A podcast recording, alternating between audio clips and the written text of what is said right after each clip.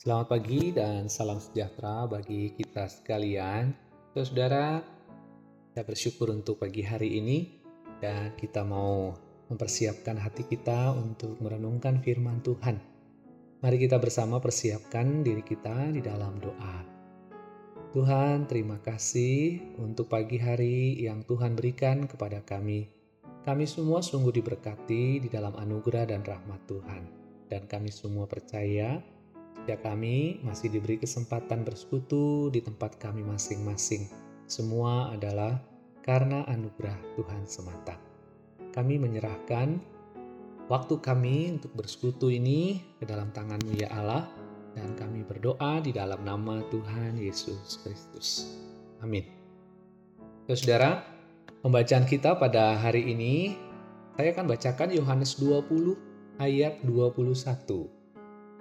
Yohanes 20 ayat yang ke-21.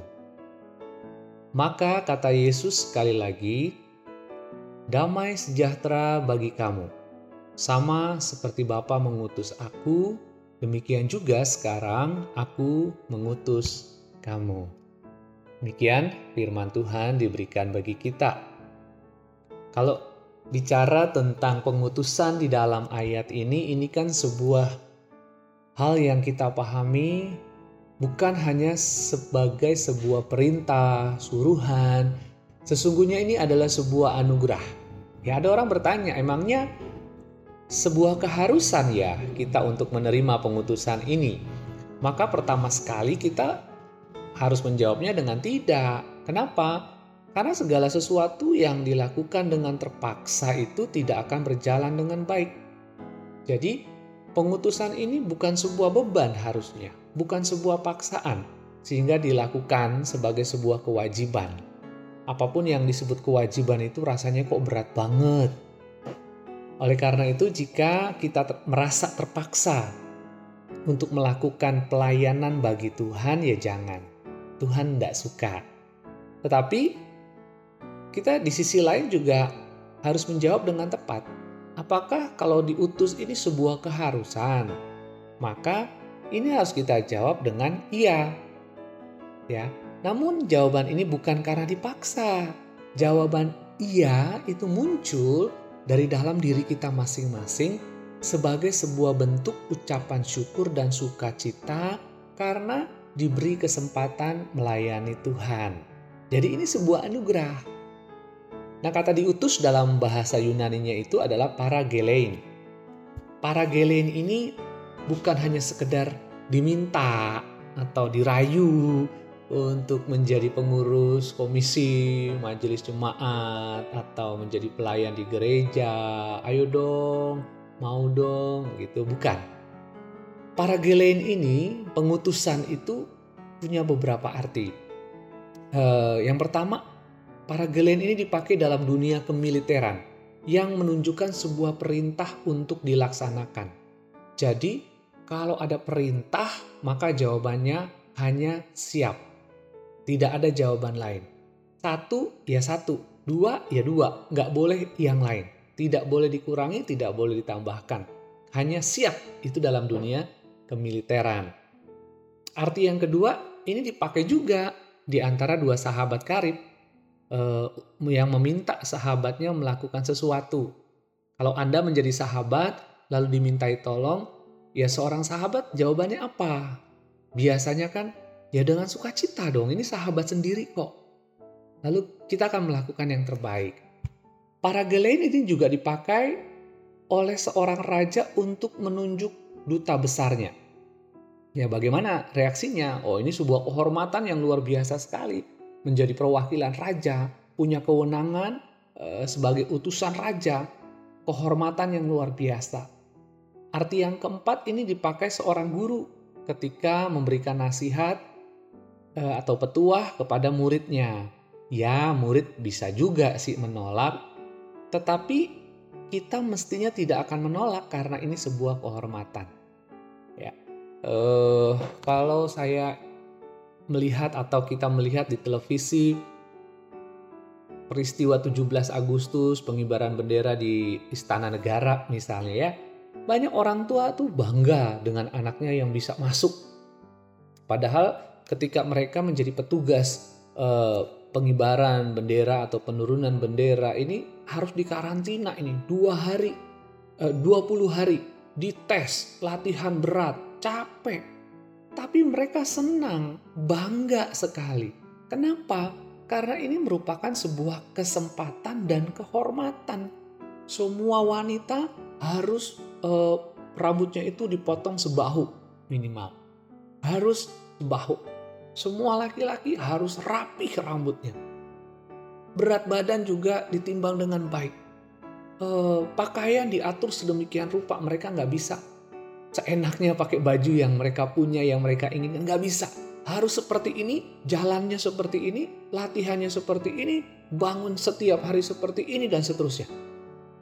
Terbatas, dibatasi, ikut aturan, tetapi mereka bangga banyak orang mendaftar, banyak anak mendaftar, dan ketika terpilih senang, ketika tidak terpilih sedih. Kenapa? Karena ini merupakan sebuah kesempatan dan kehormatan. Nah, mestinya pengutusan Allah juga merupakan sebuah kesempatan dan kehormatan karena bisa melayani Allah.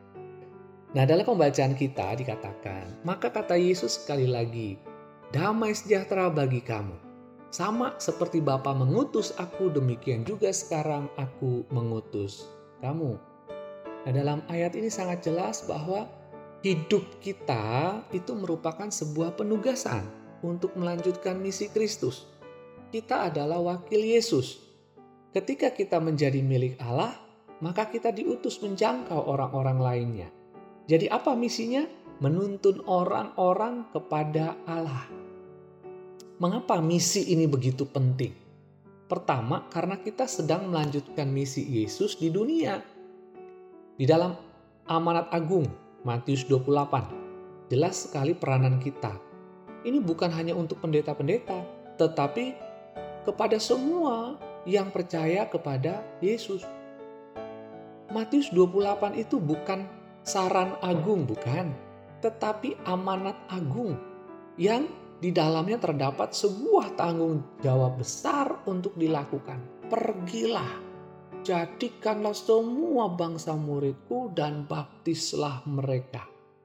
Ini bukan sebuah tawaran, tetapi sebuah amanat untuk dilakukan. Tanggung jawabnya besar sekali. Jadi yang pertama, pahami kita sedang melanjutkan misi Yesus. Kedua, pengutusan ini merupakan hal besar dalam hidup kita. Uh, sekarang ini misalnya, suatu saat Anda berhasil menemukan uh, obat atau imunisasi untuk COVID ini, virus corona. Waduh, ini yang ditunggu-tunggu saat ini. Pasti senang sekali ini untuk bisa menyampaikannya. Banyak orang mengklaim obat ini dan itu bisa, tetapi setelah diteliti lebih dalam lagi ternyata tidak. Tidak bisa, masih dicari. Lalu Anda menemukan ini dan dinyatakan benar, berhasil. Ini pasti senang sekali untuk disampaikan dan bangga sekali. Nah, maka pengutusan Yesus juga mestinya sebuah peranan besar karena kita sedang memberitakan pengampunan dan pengharapan tentang keselamatan kekal. Di dunia ini banyak orang masih mencari-cari keselamatan. Namun Yesus menawarkannya sebagai sebuah berita sukacita. Semua orang ingin selamat, apa pun agamanya, tujuannya ke sana. Kepercayaannya apa saja, mereka ingin selamat, ya selamat eh, dunia dan akhirat. Banyak orang mencari-cari keselamatan, dan Yesus menawarkan keselamatan sebagai sebuah berita sukacita. Itu sebabnya misi ini begitu penting karena merupakan sebuah pemberitaan tentang keselamatan bagi orang lain. Dan yang ketiga, pengutusan ini memiliki makna kekal. Artinya apa? Misi ini akan mempengaruhi masa depan orang lain. Buah dari pengutusan kita ini akan berlangsung selamanya oleh karena itu pengutusan ini perlu kesungguhan. Firman Tuhan mengatakan kita harus mengerjakan pekerjaan dia yang mengutus aku selama masih siang. Akan datang malam di mana tidak ada seorang pun yang dapat bekerja. Ya Anda tidak harus berhenti bekerja, itu hanya untuk menginjilan, tidak. Tapi di mana pun Anda berada, Anda membagikan kabar baik bagi banyak orang. Nah, kalau kita terima pengutusan ini, apakah ada harga yang harus dibayar? Ya, jelas sekali. Karena kita harus berkata kepada Yesus, bukan bukanlah kehendakku, melainkan kehendakmu yang terjadi. Ini berarti menempatkan seluruh hidup kita, jadwal-jadwal kita, uang kita, pekerjaan kita, rencana-rencana kita, mimpi-mimpi kita di bawah kendali Tuhan. Dan ini tidak mudah karena kita menempatkan hidup kita yang yang kita mau atur, yang kita kelola, yang kita inginkan itu bukan sesuai keinginan kita lagi, tetapi kehendak Allah. Dan ini kalau kita mau memberikannya kepada Tuhan, ini yang akan diberikan Allah kepada kita. Dalam Matius 6 ayat 33 dikatakan, "Tetapi carilah dahulu kerajaan Allah dan kebenarannya, maka semuanya itu akan ditambahkan kepadamu." Wah. Saudara, ada kata kerja di sini, carilah ya. Mencari itu dalam bentuk aktif dan ini bukan hanya sekedar menunggu kalau kita mencari itu berarti kita akan mengupayakan dengan luar biasa. E, suatu hari saya melihat di televisi seorang gadis remaja yang menempelkan foto anjingnya yang hilang. Dia banyak membawa kertas foto anjingnya ini dan dia tempel di mana-mana dan berharap orang yang melihat itu kemudian menghubungi dia supaya anjingnya itu ditemukan.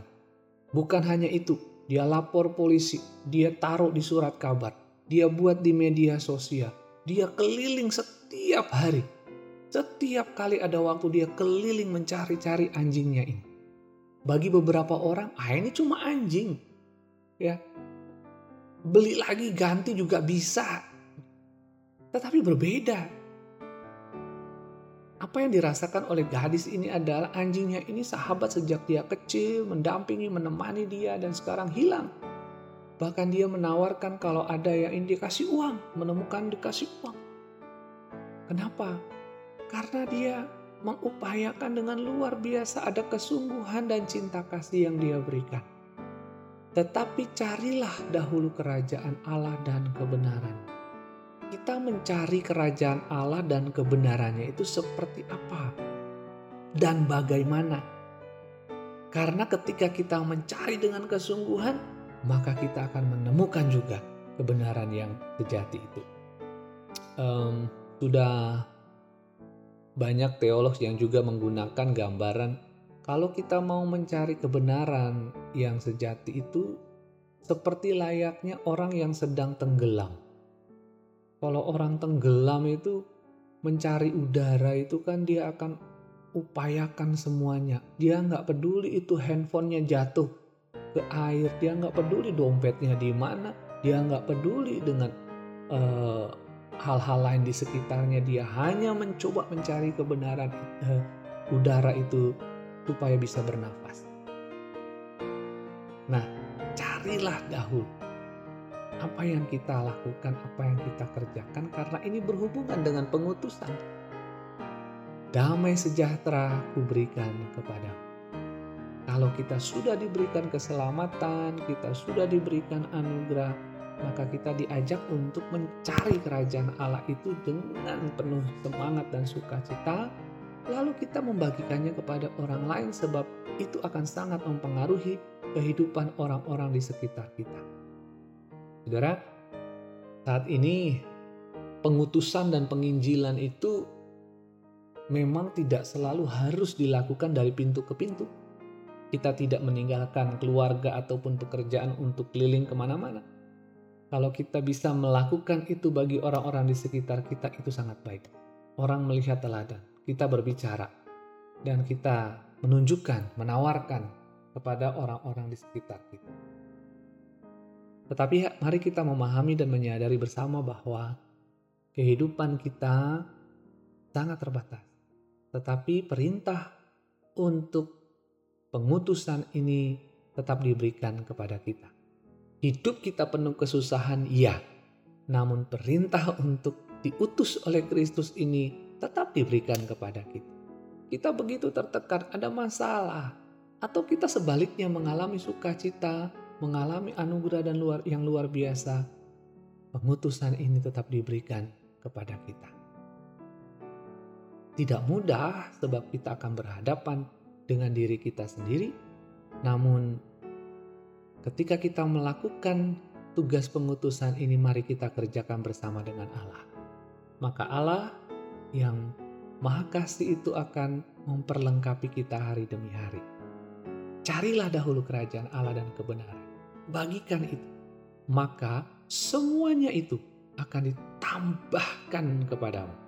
Kiranya kita tidak salah paham dengan menganggap semuanya itu akan ditambahkan kepadamu Yesus sedang bicara tentang materi. Ketika kita mencari kerajaan Allah dan kebenarannya, kebenaran-kebenaran yang sejati itu akan ditambahkan kepada semuanya itu ditambahkan. Apa yang membuat kita bersuka cita? Apa yang membuat kita semakin dekat dengan Allah, semakin dekat dengan Allah akan ditambahkan kepadamu.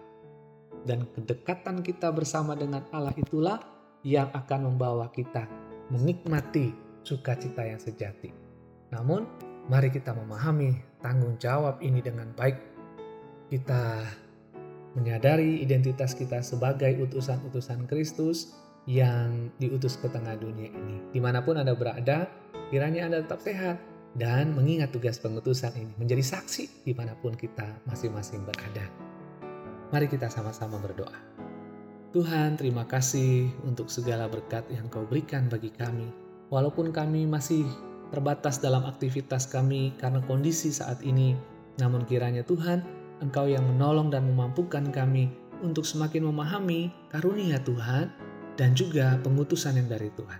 Mampukan kami untuk tetap dekat dan diperlengkapi oleh Tuhan. Kami percaya bahwa kuasa Tuhan akan hadir dalam hidup kami. Diberkatilah kami semua ya Allah, dalam kehidupan keluarga kami di mana pun berada, dan kami percayakan seluruh hidup kami ke dalam tanganmu, di dalam nama Tuhan Yesus Kristus. Amin. Selamat pagi, salam sejahtera bagi kita sekalian. Tuhan memberkati.